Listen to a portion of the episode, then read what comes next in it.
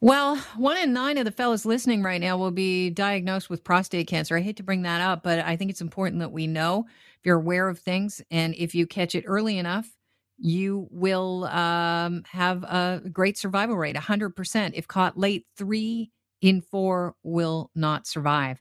And since I'm very fond of you all, I would love to avoid all those scenarios and help you avoid prostate cancer altogether. Could what you're eating do uh, the trick? A new study conducted for the first time exclusively among Montrealers confirmed that certain eating habits are associated with a higher risk of prostate cancer. The uh, research team is led by Marie Elise Parent. She's a professor at the National Institute for Scientific Research. Welcome to the show. Good to have you on. It's a pleasure to be here. Thank you. So, uh, tell us about the goal of the study.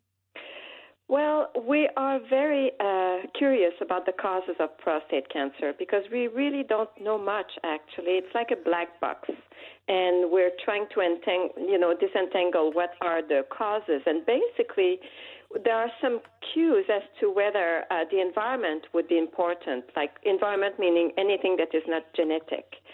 And that could be, uh, that is shown by the very strong geographic uh, variations in prostate cancer. It's very common, say, in, in uh, North America, but much less common in Asia. Um, another point is that people that move from low risk to high risk countries acquire the risk of the new country. So they change the environment and their risk uh, level change as well. So this is telling us that there's something in the environment. And so our goal is to look at everything that is environmental, and that includes uh, diet. And there were some early reports suggesting that diet was important, but it's really controversial. It's not well studied. Studies have been generally small or not well done. So we were trying to do a little better and differently as well, because we're looking at the and total diet, not only looking at say uh, meat or orange or things like that. We're we're looking at the the overall profile. Okay, so how did you uh, run the study then? I, I, understand you had about 4,000 men that were involved and it went over various years. Yes, uh, exactly. So we uh, interviewed some 2,000 patients newly diagnosed with prostate cancer, as well as some 2,000 men without a prostate cancer diagnosis. So we're trying to compare the two groups and that occurred uh, over a seven year period uh, starting in 2005. So it's a very long study.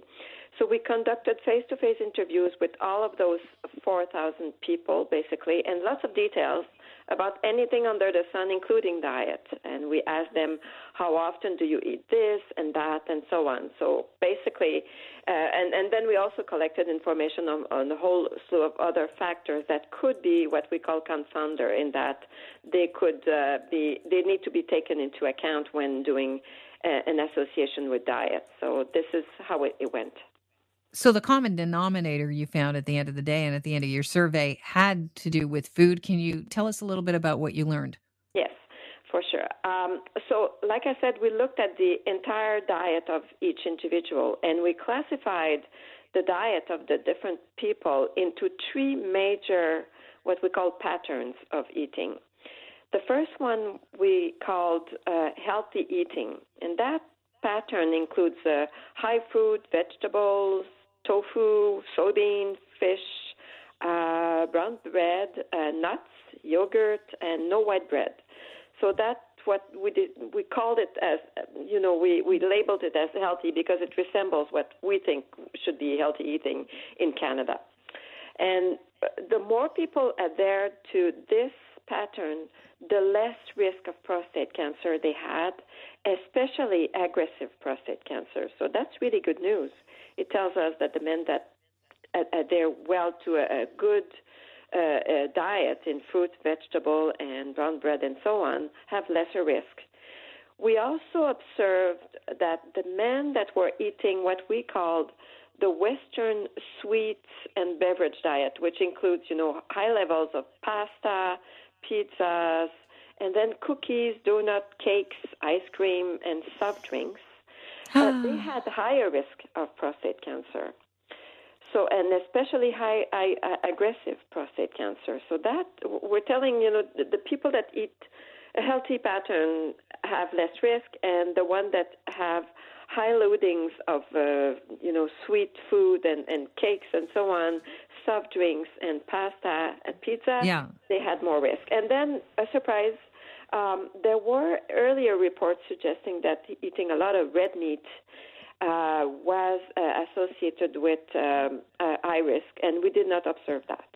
Oh, okay. So there's some good news because I was kind of bummed out, like the rest of our listeners, when it was all about eating clean. Uh, and you know, the more salt, the more sugar, the more alcohol in your diet, the worse it was. But it's it's good to, to learn yeah. that as long as we stick to that clean eating, that the the fruits, the veg, you know, those vegetable proteins, and have a, a maybe a lovely steak here or there, you're lowering your risk factor uh, according to your study. That's right. Exactly.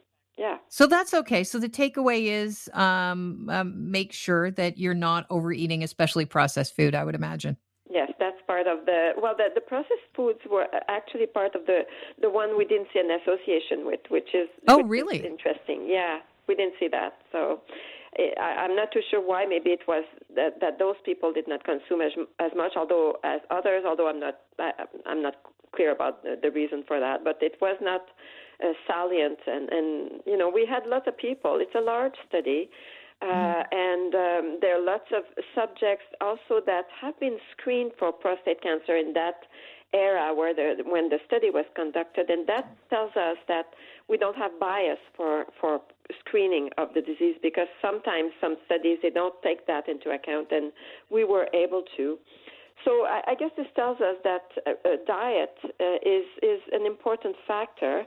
Uh, and because we're, we're, assessing recent diet, I think this is more relevant to uh, recent exposure, so it would be more involved in the progression of the disease instead of what we call the initiation, which usually occurs decades earlier. And so, uh, but I, I, think it's very important because we have no preventive measure against this mm. this cancer. So this this is helpful, I, be, I believe. Oh, of course. Imagine if uh, you could, you know, control your risk factor by just observing what you eat and taking care of yourself that way. It's something that we can all do, and I, you know, it is very simple. It's, it's not like a medication, but at the end of the day, you are what you eat. So I guess this is just another, um, another component to that, another um, part of that puzzle. I really appreciate your your time, and hopefully, uh, the fellas and the people that love the men that uh, you know are do. listening. We all need them. Well, yeah, we'll pass it on because I think it's uh, it's great news. Thank you so much for Thank joining us. I really appreciate your time. Okay, have a good day.